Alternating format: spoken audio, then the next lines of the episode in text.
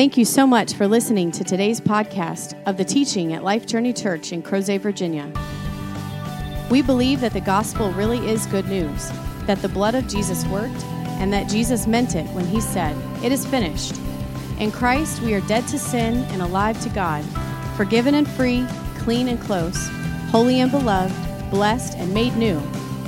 If God is doing something special in your life, we would love for you to tell us about it you can simply email us at info at lifejourneyva.com.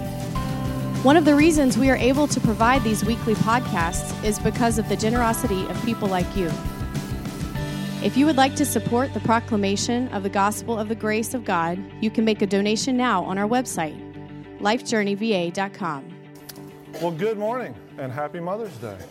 Uh, I think about I think about Mother's Day and all that goes into being a mother, and I'm glad that I'm a father. uh, I'll just leave it that way. Uh, moms are special. Moms sure are special.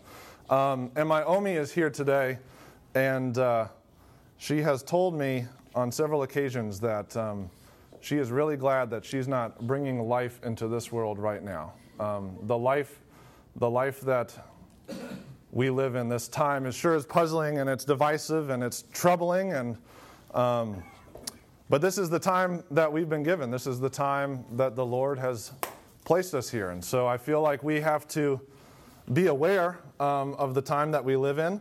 Um, we're told that we're new creations and that we've received the spirit of god himself. Um, and i believe that if that indeed is the case where we are um, one with God and have His very Spirit within us. That that should manifest itself in such a way that makes us be different, uh, that makes us have a worldview that might not match the worldview of those around us. Um, we might have a value system that uh, seems odd and puzzling um, to the people of this world. But on this Mother's Day, um, I'm just I'm fascinated by an article that I read that basically said they, they polled all of these people and they said parents were surprised to find that their children had a starkly different worldview than they themselves had, and they did not realize it. Um, and some of those polls were polls of kids that hadn't even gone to college yet. And the statistics, once they go to college, becomes even more extreme because if we're just being honest with ourselves, the state funded um, university has already done away with God.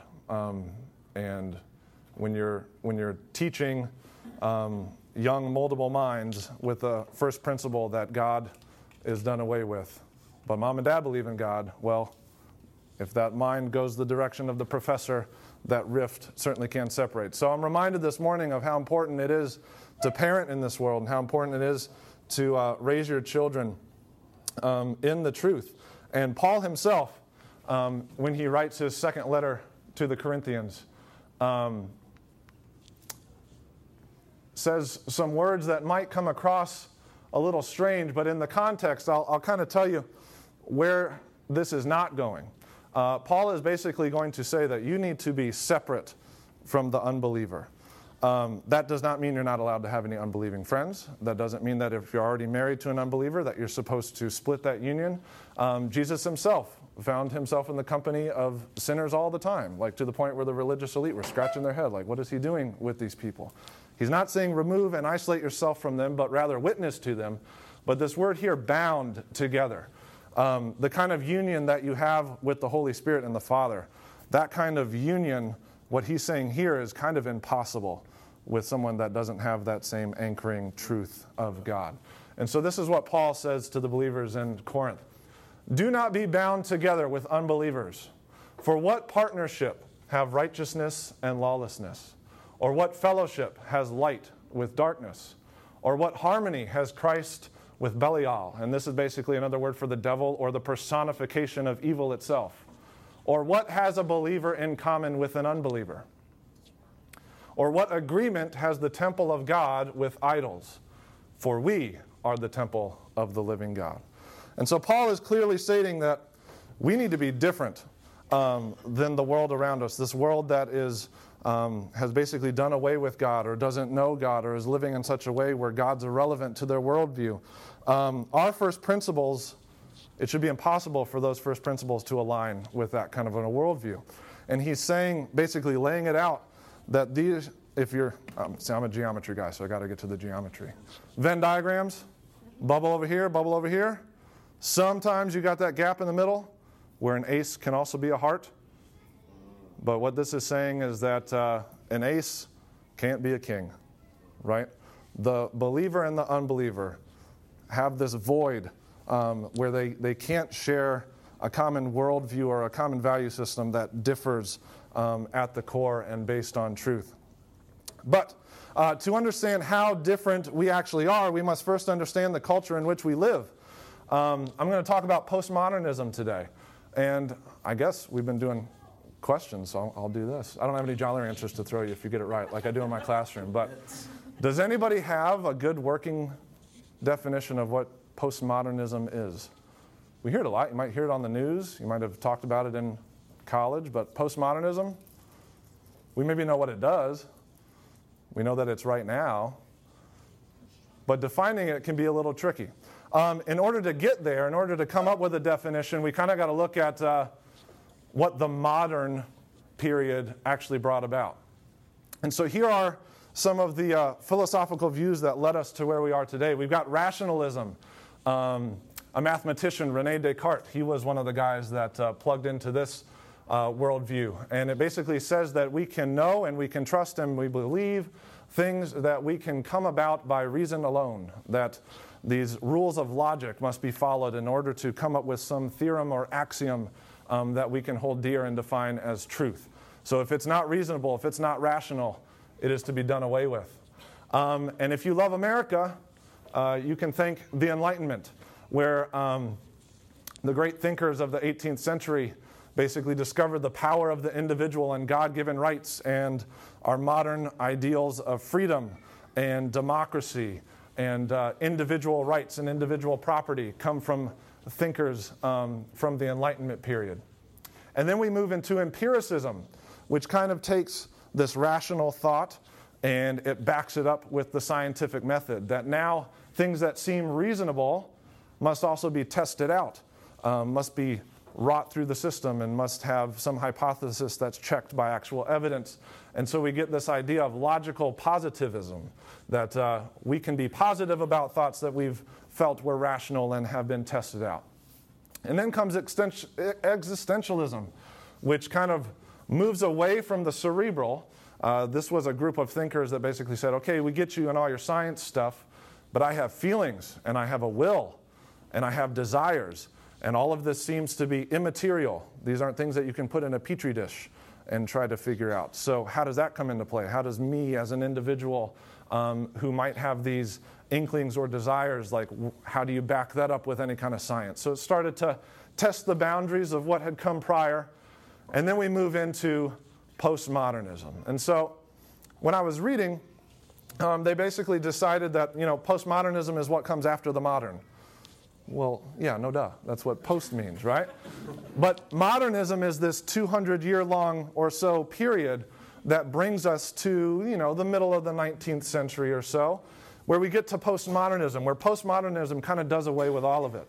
And it completely scraps truth. Um, truth is not some sort of thing that you can hold on to. Truth is completely subjective and relative to who's doing the talking and who's doing the listening. You've got no meaning Words are stripped of their meaning. Um, we'll talk about Jacques Derrida, who basically said that um, the language is just infinitely unstable. And to build up things using words is a futile point because words themselves can be deconstructed. And this leads to no certainty. We can't be certain about anything. Postmodernism is anchored on the belief that truth claims are acts of oppression that words are subject to relative meanings, and that subversion to social norms and the transgressing of boundaries are the end game. Um, but we as Christians might feel like we're not prone to the tendencies of postmodernism. But I recall, Dan, my brother is here, he might remember the story. Um, at a church where we were once, uh, they were in a period where the youth program was kind of in flux, and we had someone come in in the interim. And I remember sitting down and reading through scripture, and she she was kind of telling us like what really is important is what you get out of this. Like what does this scripture speak to you? What, is, what does it mean to you? And that might differ from somebody else but what leaps off the page at you is important. And in my teenage tact i remember looking at my brother across the room and saying don't believe that. That's not true. Uh, which led to some discussion. Um, but even at that time just as a kid in high school even hearing those words struck me as obviously false. Um, it doesn't much matter what something means to you, it matters what it means. And if it's a truth statement, uh, you need to figure out where you align with the truth, but not try to get the truth to align with where you are. And um, we might think, you know, that this is just a modern thing, but as uh, Walt alluded to last week, um, the true postmodern ideal came in the garden. Um, and I'm going to read from you out of Genesis 3. Now the serpent was more crafty than any beast of the field which the Lord God had made. And he said to the woman, Indeed, has God said, You shall not eat from any tree of the garden? The woman said to the serpent, From the, fruit, from the fruit of the trees of the garden we may eat, but from the fruit of the tree which is in the middle of the garden, God has said, You shall not eat from it or touch it, or you will die. The serpent said to the woman, You will surely not die. For God knows that in the day that you eat from it, your eyes will be opened, and you will be like God, knowing good and evil. The devil himself introduced true postmodernism with his attack on the authority of God.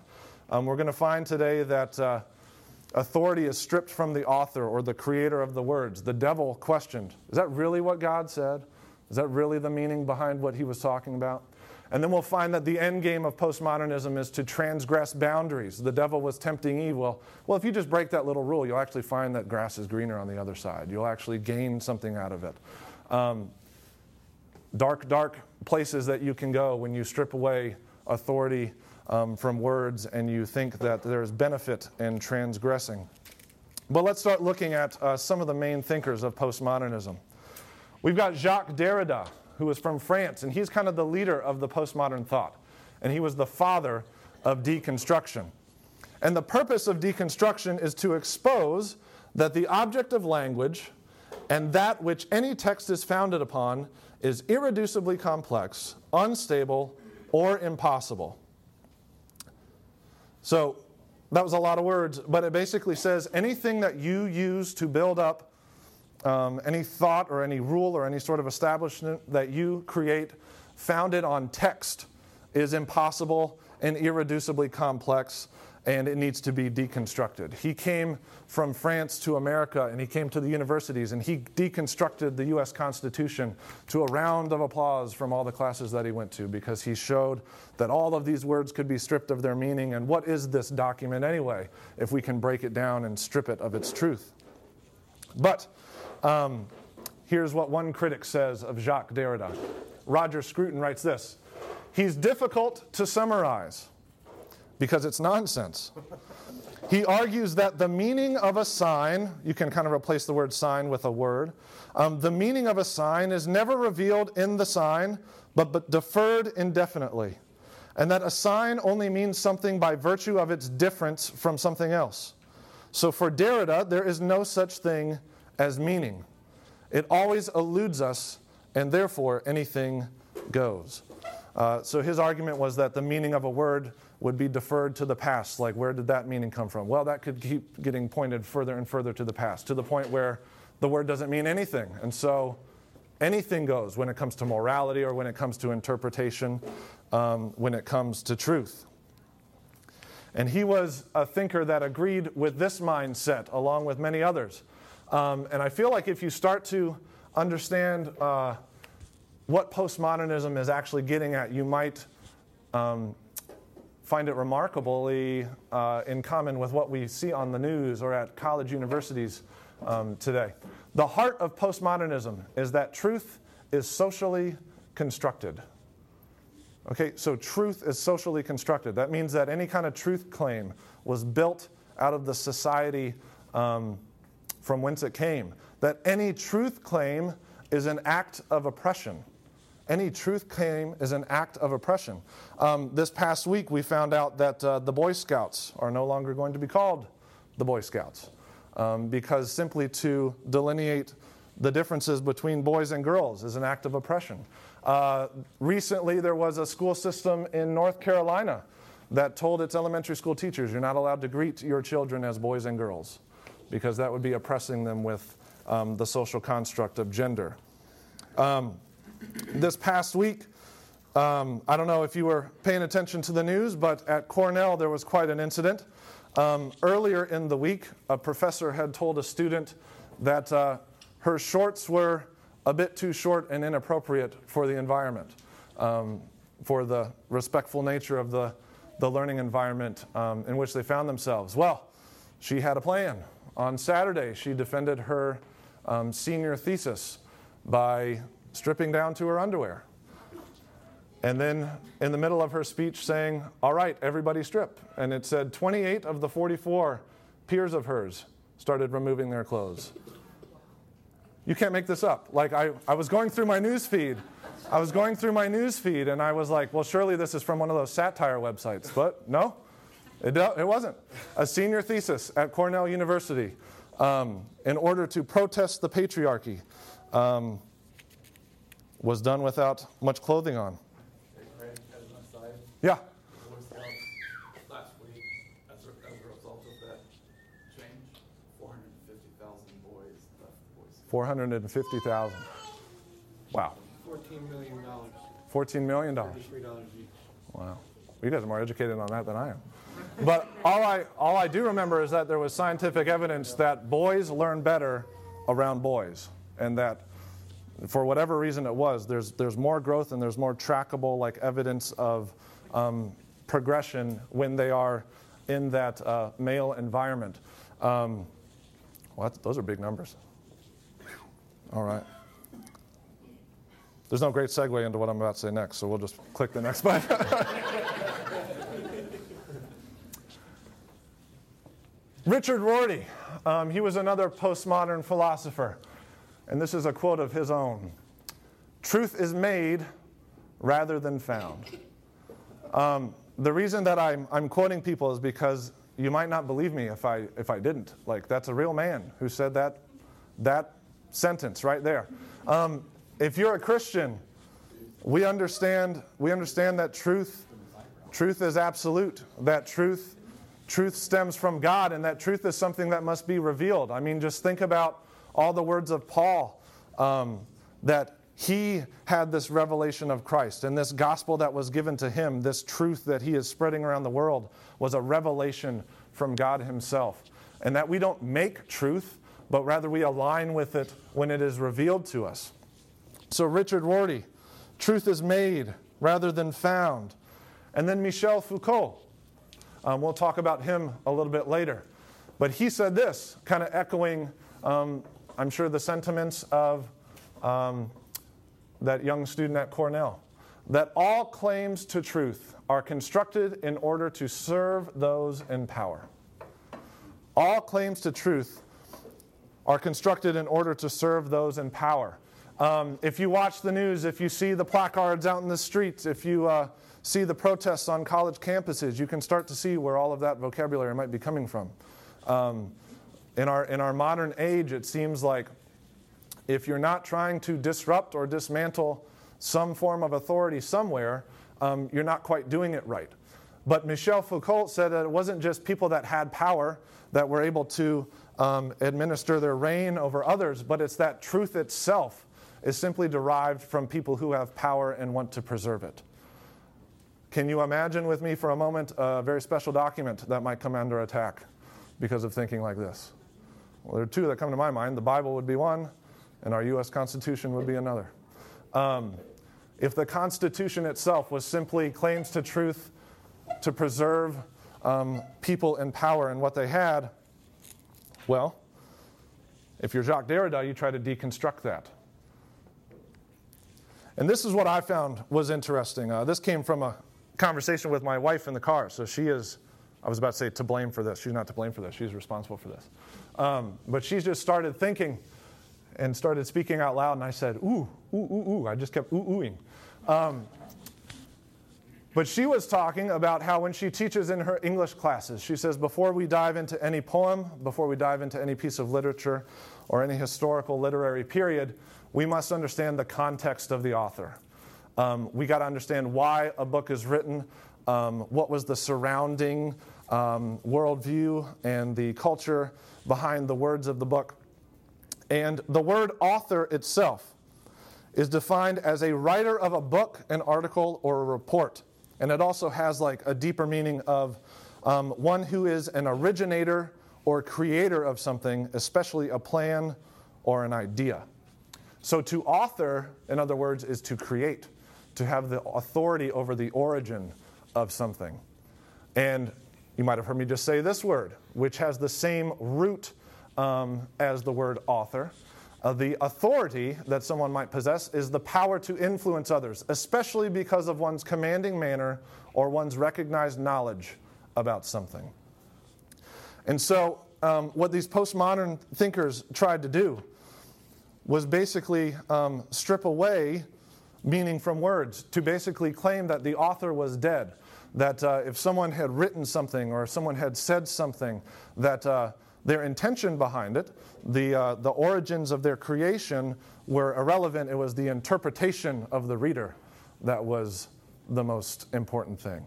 Um, and so a text that might have been written could be um, interpreted in many different ways, and what the author's intention was was completely irrelevant. And um, I came across this.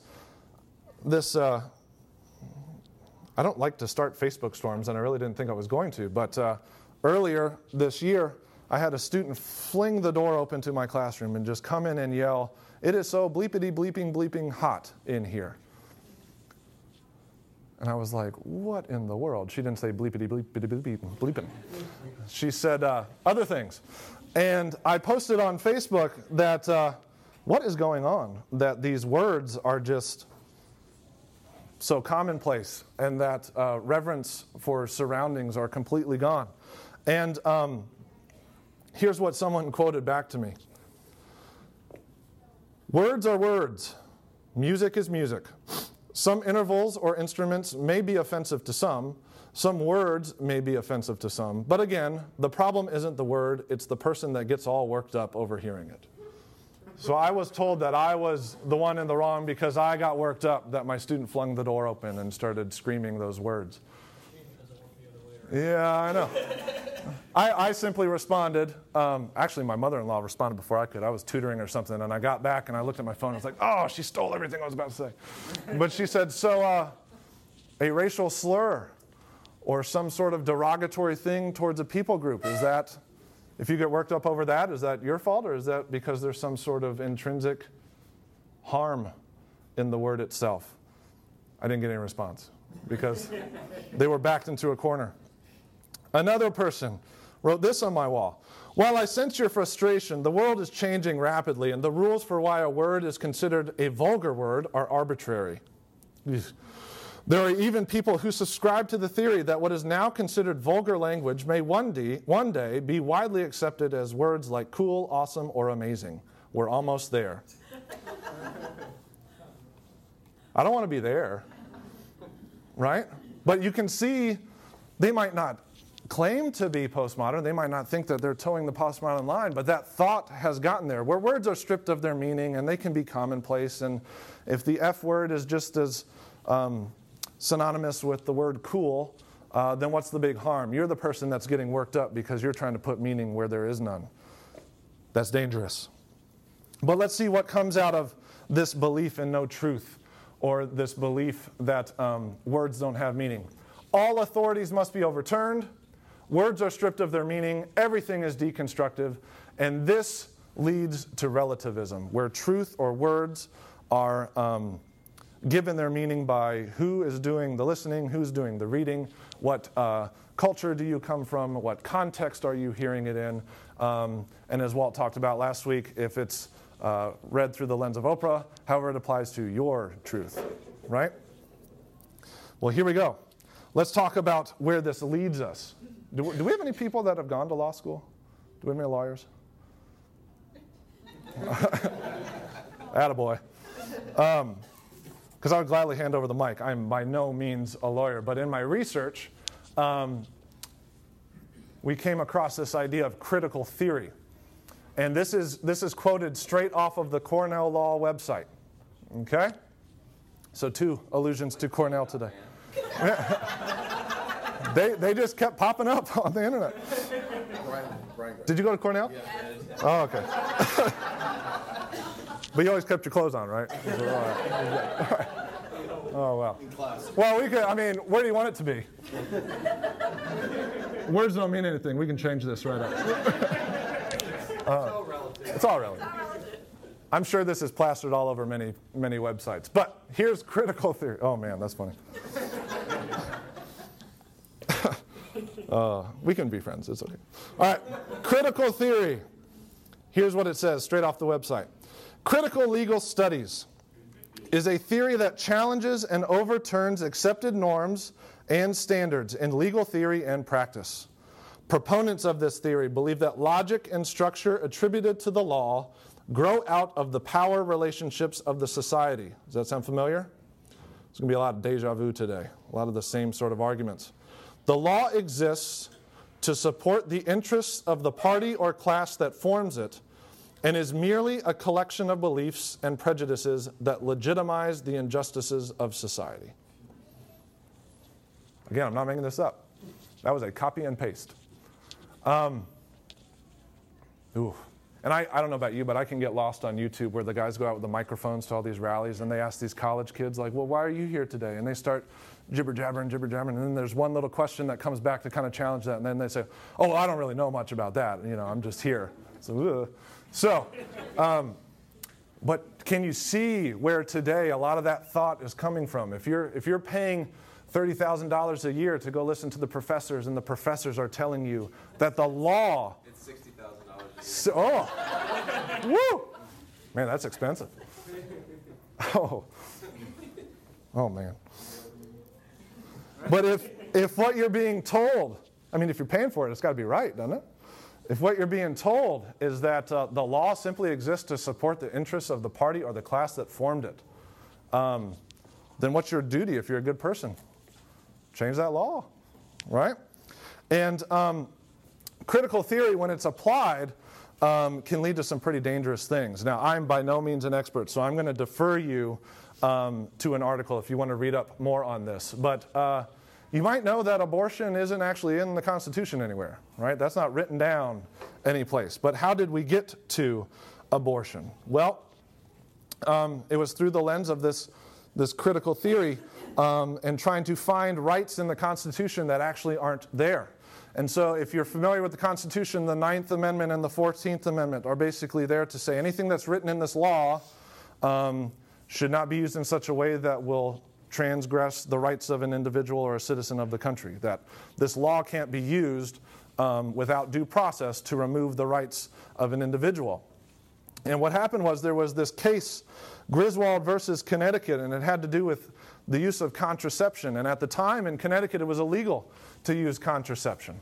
Um, but it went all the way to the Supreme Court, and they ruled um, in favor of um, the couple um, because there was the right to privacy that was found in what was called the penumbra of rights hidden in the 14th and 9th Amendments. And um, Mark Levin, uh, one, of my, one of my favorite authors, he wrote, authors, he wrote um, an article on it, and it's called Death by Privacy. And I would, I would suggest if you want to read up more on this um, in your free time, just Google Death by Privacy by Mark Levin.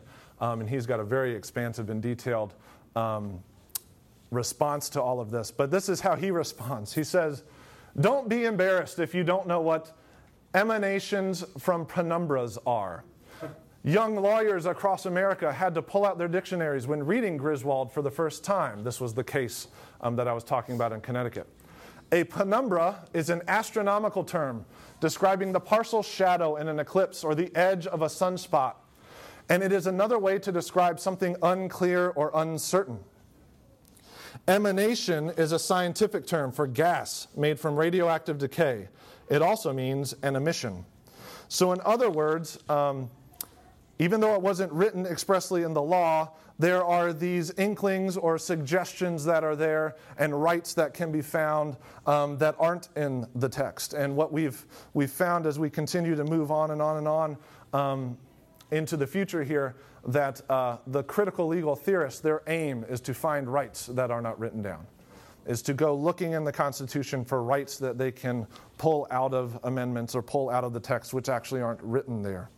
Um, I suggest that you go read the article, but essentially what happened is because they opened that door um, to this right of privacy, which isn't written, then um, the rights of the unborn baby are trumped by the mother's um, choice to obtain an abortion, and the mother is um, protected by these rights that were found in this penumbra.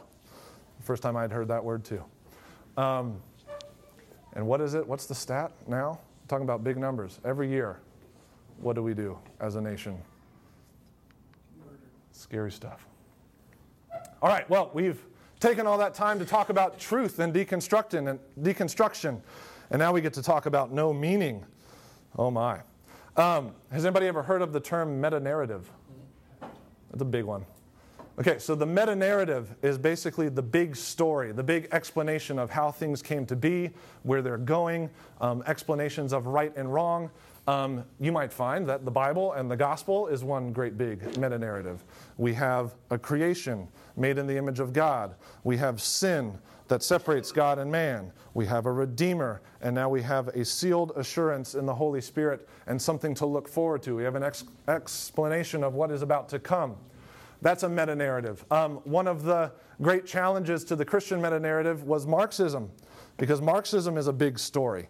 Um, Marxism says that uh, sin, what we would think of as sin, is really oppression, one class over the other.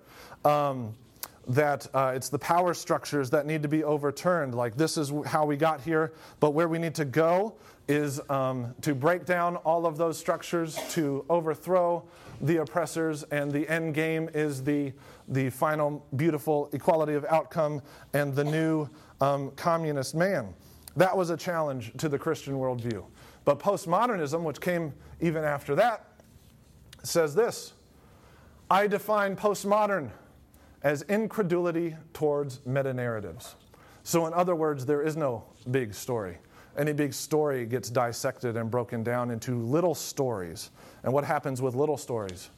Well, then that again refers back to Oprah. It becomes your truth. It doesn't it doesn't refer to truth, it's what your little story tells you um, is right or wrong. And um, I'm not also an art history major, um, but this is one of Picasso's most famous paintings. He was a modern artist, Picasso was. Um, and what the modern artists were trying to do was to break some of the rules. Uh, they still had content and form and line, and they still had good color play, but they were definitely pushing the boundaries. But it was still telling a story, it was still art that was um, being placed into the context of the meta narrative, even if it was meant to challenge it and to subvert it. But this is a, uh, this is a painting by Picasso called Guernica and it's about an atrocity during the Spanish Civil War. It tells a story of a man with his arms outstretched as he faces a firing squad. And this was a story that was meant to subvert the Roman Catholic Church, um, to subvert the authority of religion, to subvert the authority of a state sponsored um, church. It was still telling a story. Um, it was still trying to subvert. It still had an intention. It still had a purpose. But it was starting to break the rules of um, classical and traditional art. This is one of the most famous pieces of modern art. However, postmodern art does not tell a story. Um, I wanted to put some pictures up, but this is church. Uh, a, lot of, a lot of modern art uses um, different materials. Uh, there's a lot of art that's created from fecal matter. Um, there's art that has a lot of human organs involved in it. Um, but it's not meant to tell a story. It's meant to jar you. It's meant to subvert. Um, it's not meant to enter into any sort of narrative. It's just pieces that are thrown together. There's a French word called pastiche, where you basically take different elements and just kind of all slam it into one. And um, the same is kind of true with postmodern music. There's no overarching theme. There are just pieces and snippets of things that seem all out of place, mixes of styles that all go together, not to tell a story, but simply to make you kind of sit back and woo, to kind of transgress what you would interpret as what it should be, um, what is traditional. And when we um, take away the meta narrative, when we take away the big story of how things are and how things should be, um, we get to a situation where there's no meaning in life. And here's Richard Rorty again. He said, There is nothing deep down inside us except what we have put there ourselves. And if that's not anti Christian, I don't know what is. There's nothing deep down inside us except what we have put there ourselves. Just think about the hopelessness of that quote. But then also think about uh, someone who is without God and is easily swayed would read in the last sentence, Well, what do I get to put there myself? That's where hedonism enters. That's where you get life that's simply driven by pleasure and self seeking and what makes me feel good. Um, if facts don't matter, feelings are everything. Well, what can I get out of this life? If there's no big story, if I don't fit in, if I don't even know why I'm here, well, then the end game should be to just feel good, to try to take advantage of all the pleasure that I can find. When there's no meaning or no overarching story to our lives, there's a loss of purpose, which means life, again, becomes a quest for what makes us feel good, and we have a therapy based society. Um, I simply ran out of time to get the numbers on this stuff, but the, uh, the, the therapy statistics in our society have just grown through the roof. And uh, was for the podcast. What sermon can they go back to on that? With the was the title of that one with the anxiety and the depression and the therapy. I don't remember the name of that one. But if you go back a few weeks, Walt threw some numbers out um, that are pretty shocking. Um, that's okay. But what happens is this worldview, when life becomes about the therapeutic, um, that can open the door to drugs and perversion. And the goal of life becomes reaching a state of liberation, so freedom from oppression, and trying to transverse all boundaries. Um, if there is no overarching story to life, the postmodern goal then is to be as free as you can be, to not be oppressed by any sort of boundary or any sort of norm, and to go seek as much pleasure as you can. Um, if you've read the news, you know that that's all over the place now, too. And what happens is, um, if the postmodern uh, thinkers actually live out their worldview, it doesn't end well. And Michel Foucault, he lived out the last part of his life, I should say the last part, I'm sorry, of his life in a quest for the real creation of new possibilities of pleasure, which people had no idea about previously. What he did is he, he found his way to San Francisco as he was talking at universities, and he was introduced to acid, and uh, he was introduced to the nightlife of San Francisco. And at your own risk, you can um, read about what he experimented with. But uh, let's just say he, he did not believe in boundaries when it came to pleasure. And he contracted AIDS and he died, I think, at the age of 54. I don't think he made it to 60. But in seeking out pleasure through acid, and through frivolity um, in order to find a real creation of new possibilities which had not been discovered previously. Um, he died at an early age.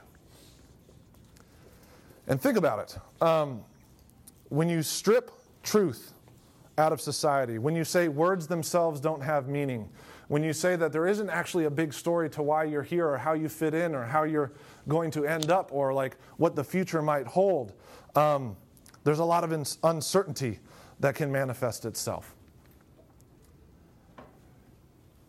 When you're told over and over again at the university or in reading these texts that the only thing that you can be sure of is that there's no truth and that there's no overarching story to your existence, then you're left with no certainty at all. You're filled with anxiety, you don't have any hope. And if you go looking for answers, you might find uh, the materialistic or the deterministic outcomes are the only thing that are possible. Um, I remember having a conversation with one of my colleagues at work. Uh, we were arguing whether or not human nature is by definition good or bad. Like when you are born, are you born good or are you born bad? And if you've been at life journey for a while, you know that you're born in a crummy state when it comes to um, the status of your soul. Far from God. Um, does Paul even say enemies of God? Yeah, that's not good, right? um, born into the kingdom of darkness, um, born into death. Uh, his argument was that uh, everybody's good and that society is what kind of crumbs us up a little bit. He does not. and that, but okay, so this is, I actually went to that. I said, okay, as soon as my son started to learn how to speak, he learned how to lie to me. When I heard something fall, what happened? I wasn't, it was Bell, or it wasn't me, or something, right? The dog knocked it over. And then I said to my friend, I said, well, What teaches my two year old how to lie? He goes, Oh, because of the punishment that he knows you'd give him. So, speaking in terms of the oppression, I'm the oppression, I'm the problem, right? Which is manifesting the bad behavior in my son. And then I said, okay, well, lying's bad, and yes, I would get him in trouble for that, but okay, well, who, what taught him to do the wrong thing that would have incurred punishment in the first place? He didn't have an answer to that. And then I looked around and I said, okay, is there something inside of us right now here, buddy? Or, he's a scientist, science teacher, I said, is the only reason that we're having this conversation right now because neurons are firing, chemicals are moving around, and that the laws of physics are moving my mouth and my tongue, and this was going to happen no matter what anyway? Or is there something more to the conversation we're having? It took me about 10 minutes to get him to talk with me and to look out at the sea of kids in the cafeteria to say, like, there's something more in this room than just cells moving around and colliding with each other. Um, if that's the worldview, where's the hope in that? If the conversation I'm having right now isn't even under my control, it's just happening because the laws of physics are making it so that everything up to my life has been this physical, um, calculus sort of driven problem that leads me here to be saying these things. That the words in my head right now are simply because of how I was raised and the kind of food I ate and how many times I got to play outside or whatever. If it's all just physical and material and it's predetermined to go that way because the laws of physics can't be broken, um, where's the hope or where's the certainty on where you're going to go? And to which my response would be like, well, how do the laws of physics get there? Who made those? That's a deeper question. Easy answer, but deeper question. Um, so, we need to start thinking about the Christian response to all of this worldview, whether or not you like it, especially in this county. Um, you're, you're in the middle of it. And if you disagree, I will have you shadow me for one day at the public high school. Um, I, I backed a freshman into a corner with three questions where he couldn't tell me that Hitler was in the wrong because he said that morality was based on just the relative story. I said, okay, well, I think Hitler was wrong. He thinks he was right. So who was right? Well, we can't both be right. so who, who was right? If there's no quick answer to that, guys, I mean, these kids are 14, 15, 16, and then they go spend, what, 60,000? If you're spending that kind of money, whatever they tell you has got to be true, right? But they hear this, there's got to be a response. And again, in my opinion, parents, you can't be surprised at the worldview of your kid. Um, I don't, I don't want to get to when my son is 22, 23, and he comes home for Thanksgiving dinner and I don't recognize him anymore. Um, it starts young and it starts early, and we got to have a response to all this. So, moms, um, you've got a big responsibility. Dads, you've got a big responsibility, and that is to raise your children in the truth. And one of my favorite commentators, he's, he's great at dissecting the, uh, the culture. His name is Andrew Klavan, and he was actually a Jew who uh, got a hold of a New Testament, and he would hide in his, his room as a teenage boy reading the New Testament, trying to hide from his father because his father would not have been happy about that. He's like, all the things I could have been doing in my room to hide from my father, and I was reading the New Testament, you know? Um, but he has this in response, and I thought this was just really clever. It's talking about Jesus being the Word of God. There's something to that. He says that God is the absolute good. There is an ultimate moral good, and that's God. And we can actually know Him and know where He is. And so when we are told that we're made in His own image, then it starts to make sense. Um, that there's this good, there's, there's, there's this idea out there, there's this truth out there that is somehow being manifested here. And he says that the world is spirit and flesh. That we have ideas, we have thoughts. That's how we know that like life is bigger than just us and ourselves. We have thoughts and we have ideas, but they don't become like tangible until we put them into words. That words and speech are what take ideas and put them out into the world to be tested out. And he says that it makes sense then if there's this absolute good and this absolute idea that if that's going to manifest itself in life, that it needs to be put into word and it needs to be put into flesh. And at the perfect time, he said, Jesus was born and was called the Word of God. Yeah. The manifestation of this great good, this great idea, this great moral authority, come now to make himself tangible to us. And when you start thinking about the postmodern ideas of words don't have meanings, there's no greater affront to the Word of God being born of the flesh um, and come to bring um, the truth of the Lord. It's all, all against the Christian worldview. And so the answer, um, the answer that we need to look towards is this authority and authorship of God. God is the great author. We fit into his story somehow. And his son, the very word of God, um, so that we might know this great good, this great God, um, can't be deconstructed, but we have to be aligned with. And so um, I've got some scriptures that I went through um, in response to all of the ideas that I was faced with for the past three weeks or so. I tell you, when you start digging into this stuff and you start reading this stuff, it's, it gets dark. It's, it's hard to, you, know, you got to walk away every once in a while. Um, and to tell you the honest truth, the only reason I'm interested in this stuff is because of politics. I had to have an answer to what a lot of my friends were saying in the hallways. Um, but the more I got to thinking about it, the more I got to thinking, you know, this is a, this is a worldview and this is a spiritual issue, and that politics are just downstream from culture. And so um, we, we have to have some sort of response or some sort of anchor to cling to as we make our way through the world. And here in John 1, to kind of to kind of just reference back um, to what I just said, is just this great, great answer um, to the postmodern idea that the author is dead and that words don't have any meaning. Let's just read John 1 in the context of, of today's discussion and just cling to these words um, as your response to the postmodern worldview. In the beginning was the Word, and the Word was with God, and the Word was God. He was in the beginning with God, and all things came into being through him, and apart from him, nothing came into being that has come into being. So there's the beginning of the big story. The Word was there. And then later, there was the true light, which coming into the world enlightens every man.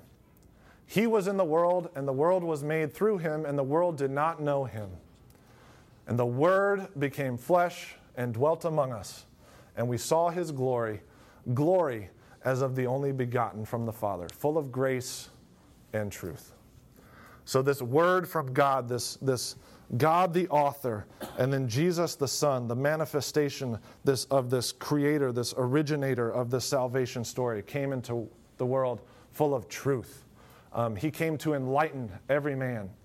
And I just, I think, you know, obviously it says he came and he came unto his own, and his own didn't know him. And that was talking obviously about the Jews. But just think about it, the world doesn't know him. Well, that explains a lot. Whenever my son hears something in the news, I mean, we don't, that never happens. But when we're talking, my wife and I, and he overhears um, us talking about something bad that happened, or if some atrocity happened in the world, um, or we've told him about why we had to go to World War II as a country. Um, my son is learning that bad things happen and bad guys do bad things because they don't know God. That's, I mean, it kind of is that simple, right?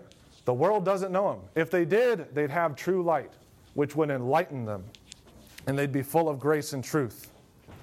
And here's the answer to uncertainty.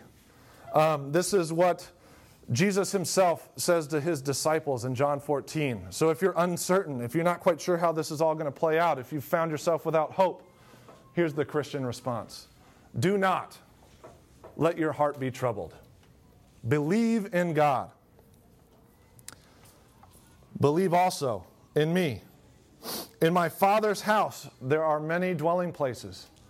If it were not so, I would have told you, for I go to prepare a place for you. If I go and prepare a place for you, I will come again and receive you to myself, that where I am, there you may be also. And you know the way where I am going, Jesus says. But Thomas said to him, Lord, we do not, where, we do not know where you are going. How do we know the way? Jesus said to him, I am the way, I am the truth, and I am the life. I'm not a way, I'm not a truth, I'm not a life. I am the way, the truth, and the life. No one comes to the Father but through me. If you had known me, you would have known my Father also. But from now on, you know him and have seen him. And again, think about, remember at the beginning, the author, the creator of the text, his authority has been stripped. Um, whatever he intended has been removed in the postmodern thought.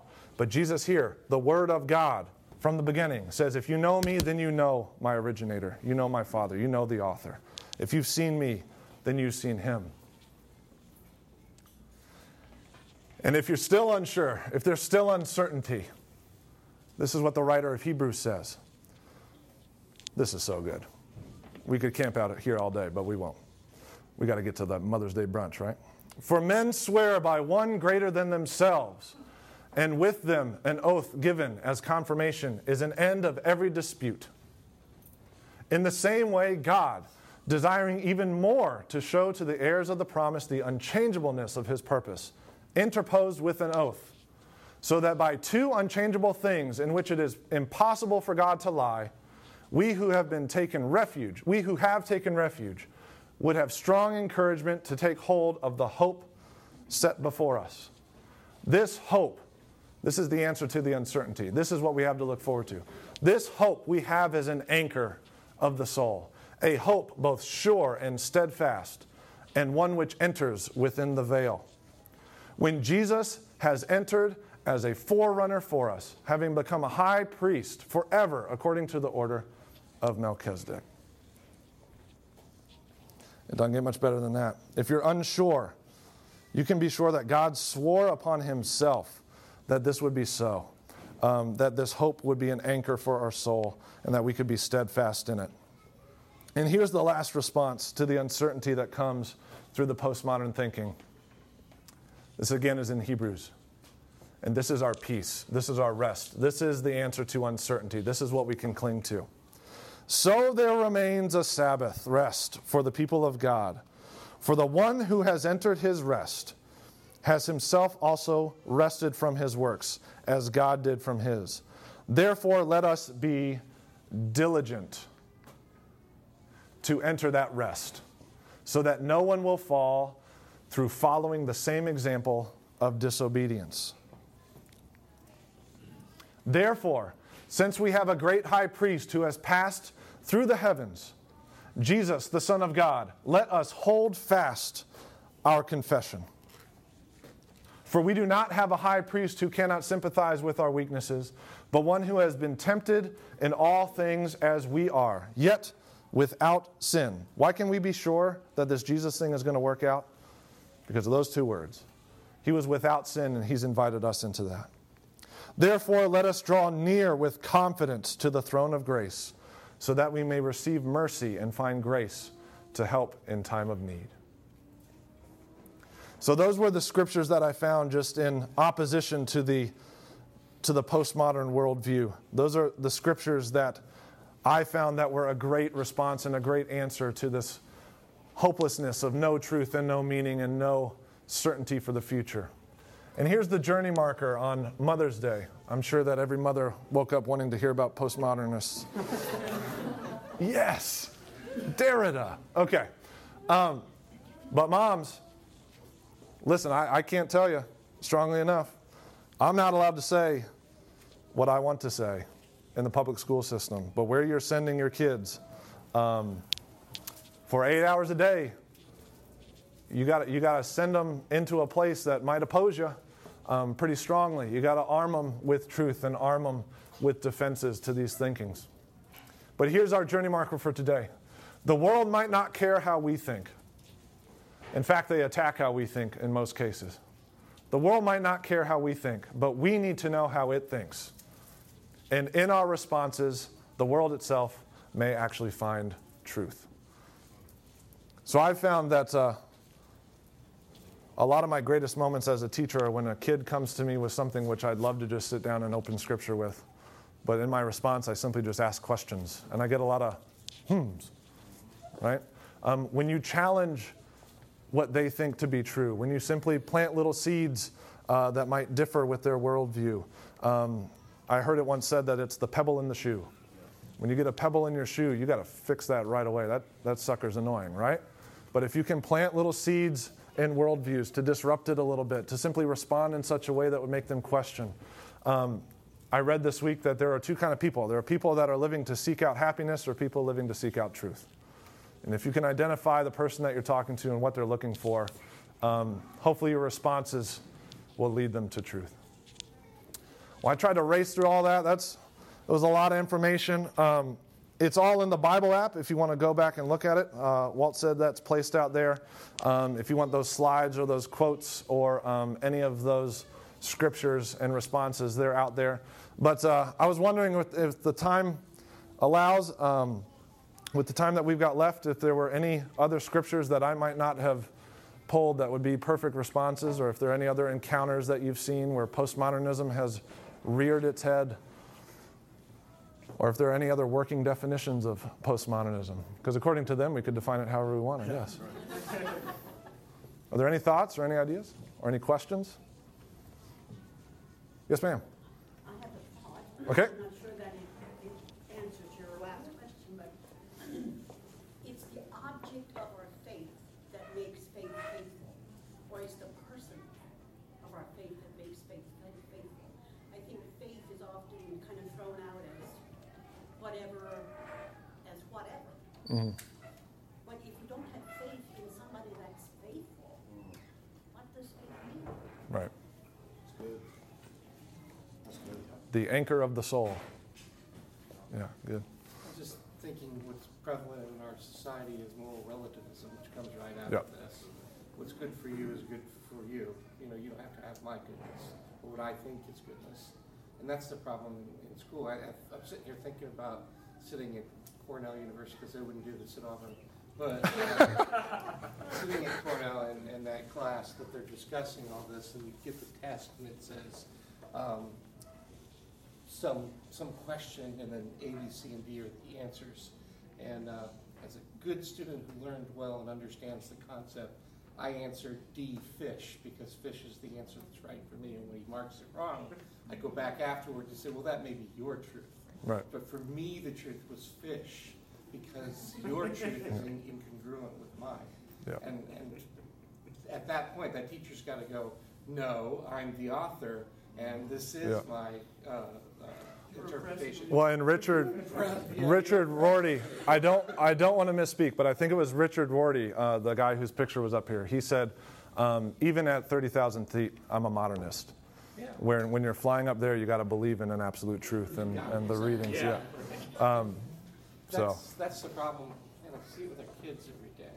It's they come home from school and they've been taught this and that and the other, and there's definitely a prevailing thought of, of, uh, you know, that relativism, whatever's good for you is good for Mm-hmm. you. And unfortunately, what's good for the majority right now, what people think is right, is wrong. Mm-hmm. And you can make the argument against, like, gravity. You know, gravity is a truth. It was authored by God. He created it when he created the world.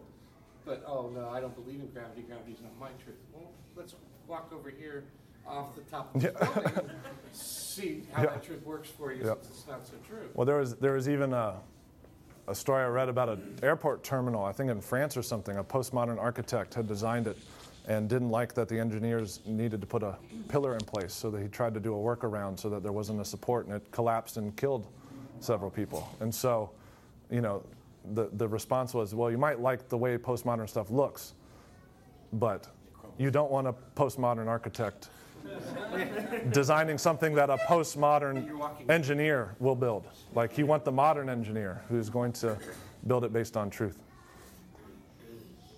That's really scary to me though, because I know my daughter's going to school.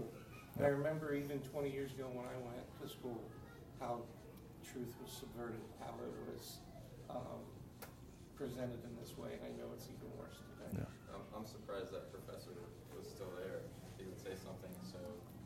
Right. such as like, you know, dress more conservatively Yeah.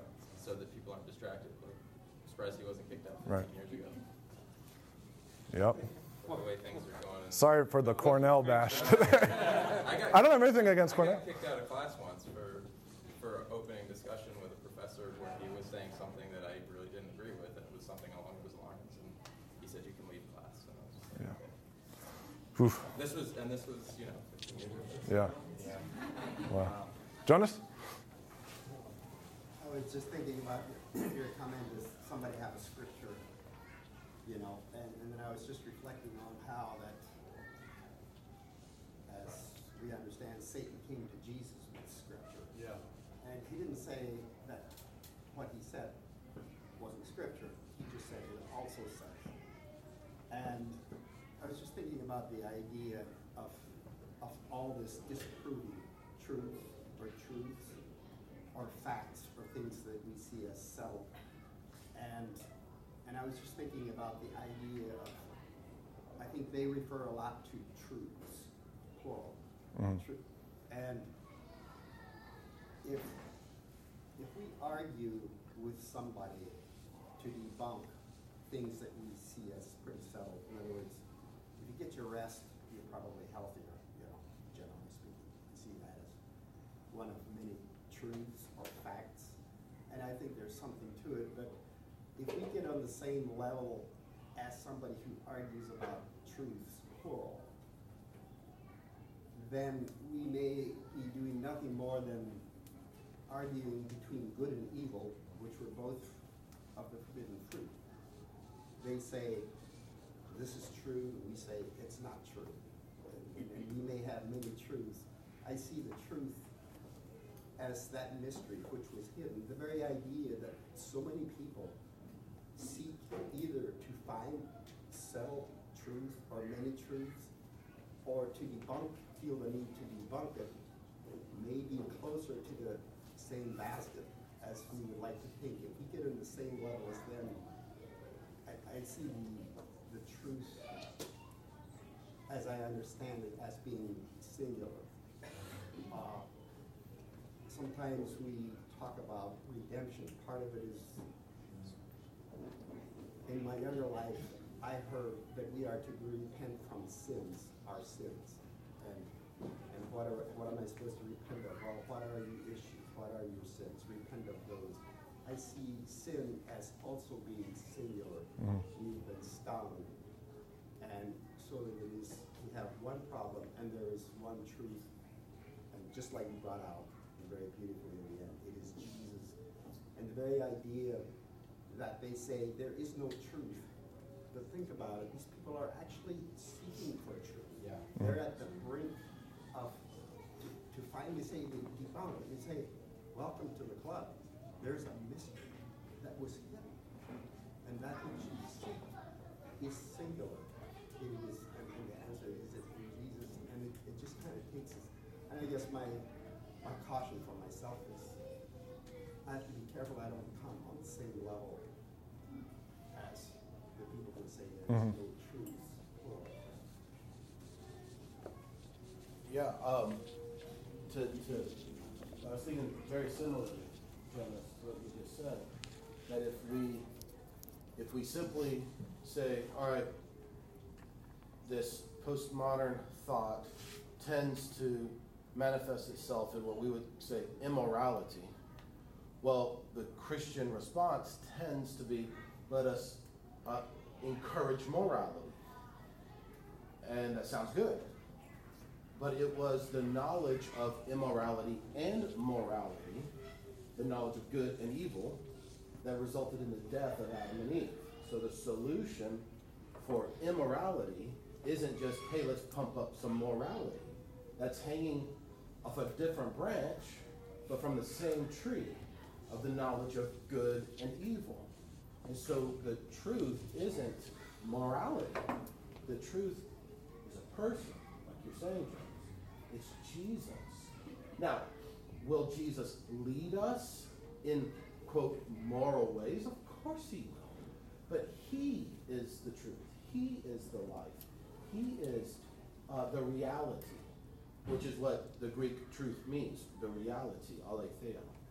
And so I totally hear what you're saying, Jonas, because it's not just, hey, let's just replace these, not these, this, this thinking with some concrete moral thinking. it is let us realize that there is the truth, Jesus, who is the solution for all of those things.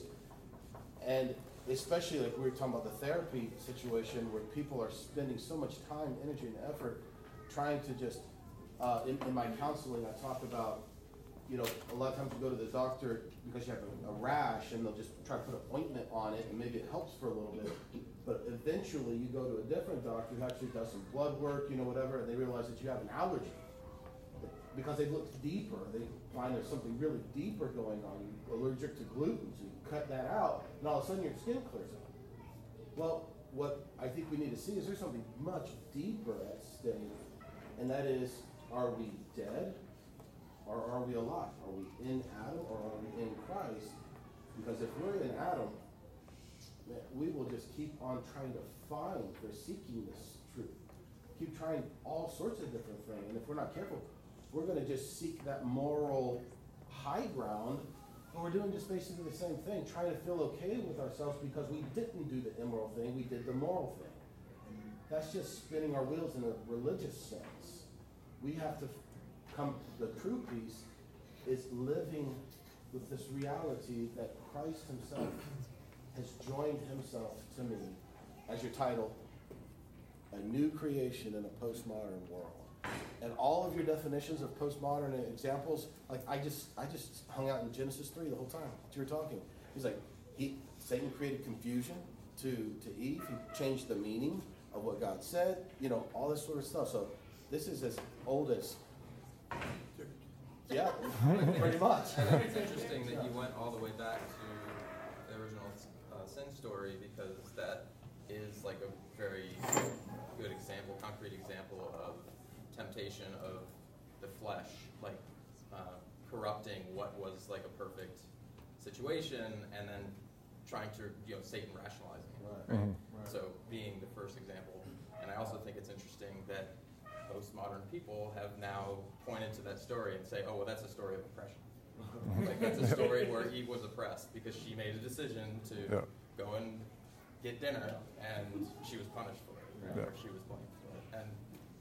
So the postmodernists are trying to even say, well, that example in the Bible of what we're doing is technically oppression as well. So don't, mm-hmm. don't look at that. That's not a.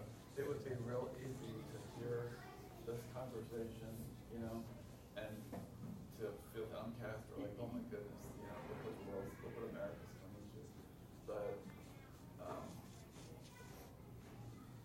it's it's some to me pretty powerful that as Christians, we have the King of the whole universe That's right. in us. That's right.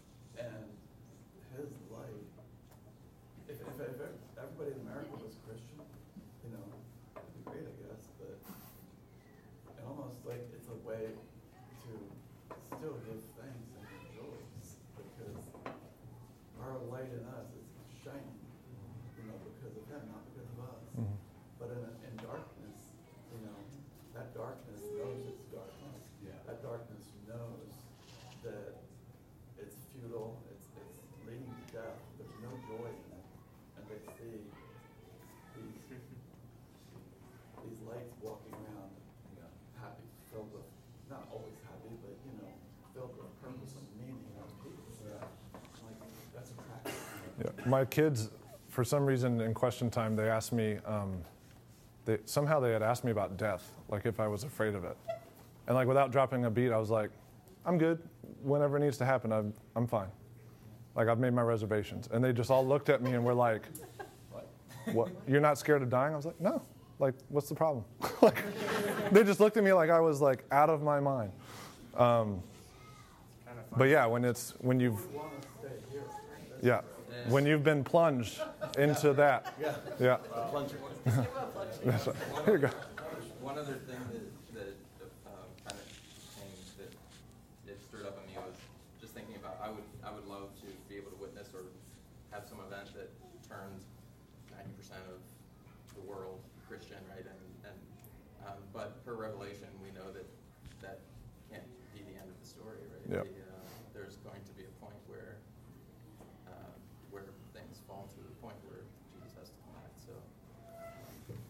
So it's, you know, I guess it's important for us to, to take solace in our own faith and do what we can to, to witness, but to know that we're good and Mhm. God, and, and God's got this, right? In the end. Yeah.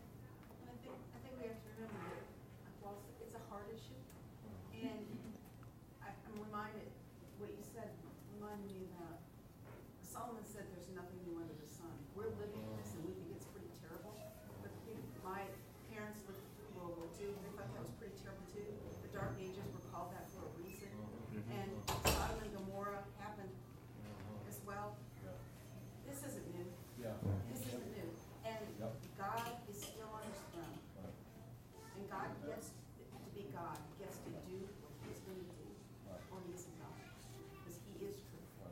You read through the book of Judges, most every chapter starts off, the people again did what was right in their own eyes.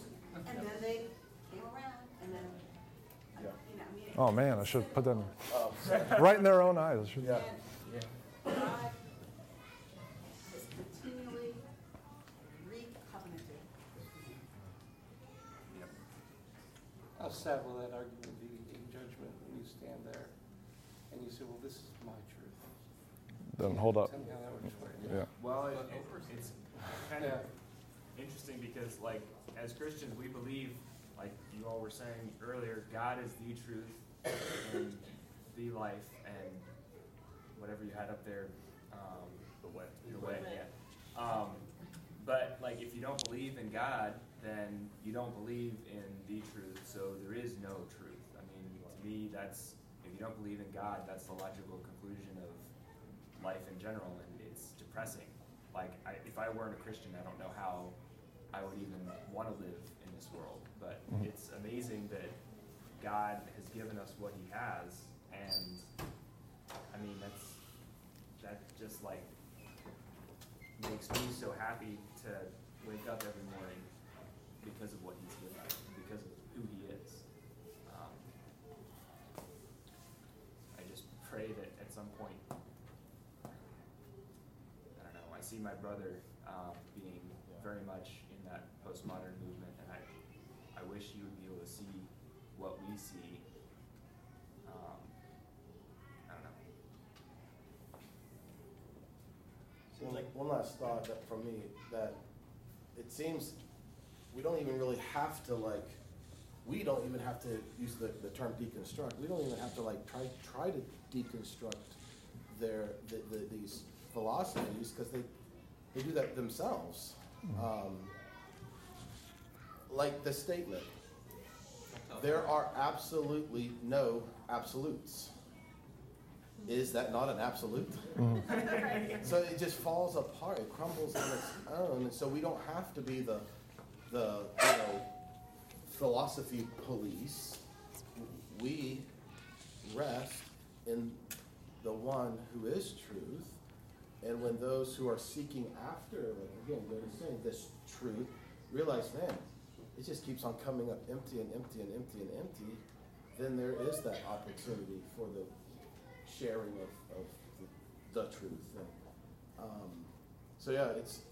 I don't feel like I have to be like a with like a sledgehammer trying to tear these things apart. We need to be educated. We need to know what's going on, but I don't feel like we have to be the uh, you know TNT in, in a hand trying to like blow it up because it, it like crumbles on itself. Um, I just don't want it to crumble with my kids, you know. Um, so that, that's where the home comes in, like you're saying. Mm.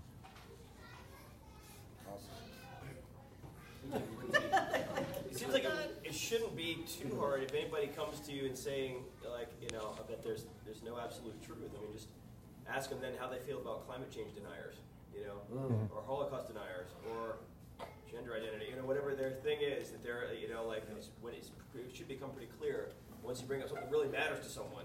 Yeah. Yeah, there is real. Well, except that, except for that one. Except for that. Except for that one. Well, yeah, but Yeah, if, you, but that's if a you're great somebody who's point. saying no, there's you know Yeah. male and female are a real Right. thing. You know what I mean? Like they, you know, they get That's a great point. they defend their absolute truth pretty quickly. It's something Yeah. that matters. Mhm. Yeah. Great job, Craig. That's Yeah. awesome. Do you do? Do I need what? Do you do parties? Do I do- This would be great with animal balloons. Depends on the price, I guess. Well, should we close in prayer? All right. Heavenly Father, we thank you for today. Um, and this, this whole week, as I was studying, I was thankful to be a part of your meta narrative, uh, to be a part of the big story of the redemption of man. Um, Lord, we thank you that you had an answer uh, to our fallen state, um, that uh, anything that we might be tempted with cannot surpass um, your experience, cannot surpass your power, um, that you have an answer for it. And Lord, we pray that as we walk throughout uh, this week, as we enter back into our jobs, uh, as we enter back into um, the world around us, that uh, we would look for opportunities to be um, truth to those around us, that we would look for opportunities um, to simply be uh, a word from the author, um, that we would point to point um, to you our truth. And Lord, we thank you for mothers. Uh, we realize the tough job that moms have. Um, and Lord, we pray that you would give them uh, just peace this week, uh, help them to simply enjoy their families, help them to seek out learning opportunities with their kids.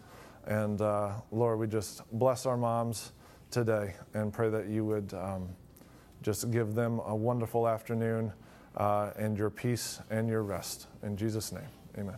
Amen. Thanks. Amen. Thank you again for listening to today's podcast of the teaching at Life Journey Church in Crozet, Virginia. We'd love to hear from you. If God is doing something special in your life, let us know by sending an email to info at lifejourneyva.com. Feel free to pass today's teaching on to any friends and family that you'd like, but please don't change any of it or charge for it. This podcast is made available for free as a ministry of Life Journey Church. If you would like to support the proclamation of the gospel of the grace of God, you can make a donation now on our website, lifejourneyva.com. Have a great day.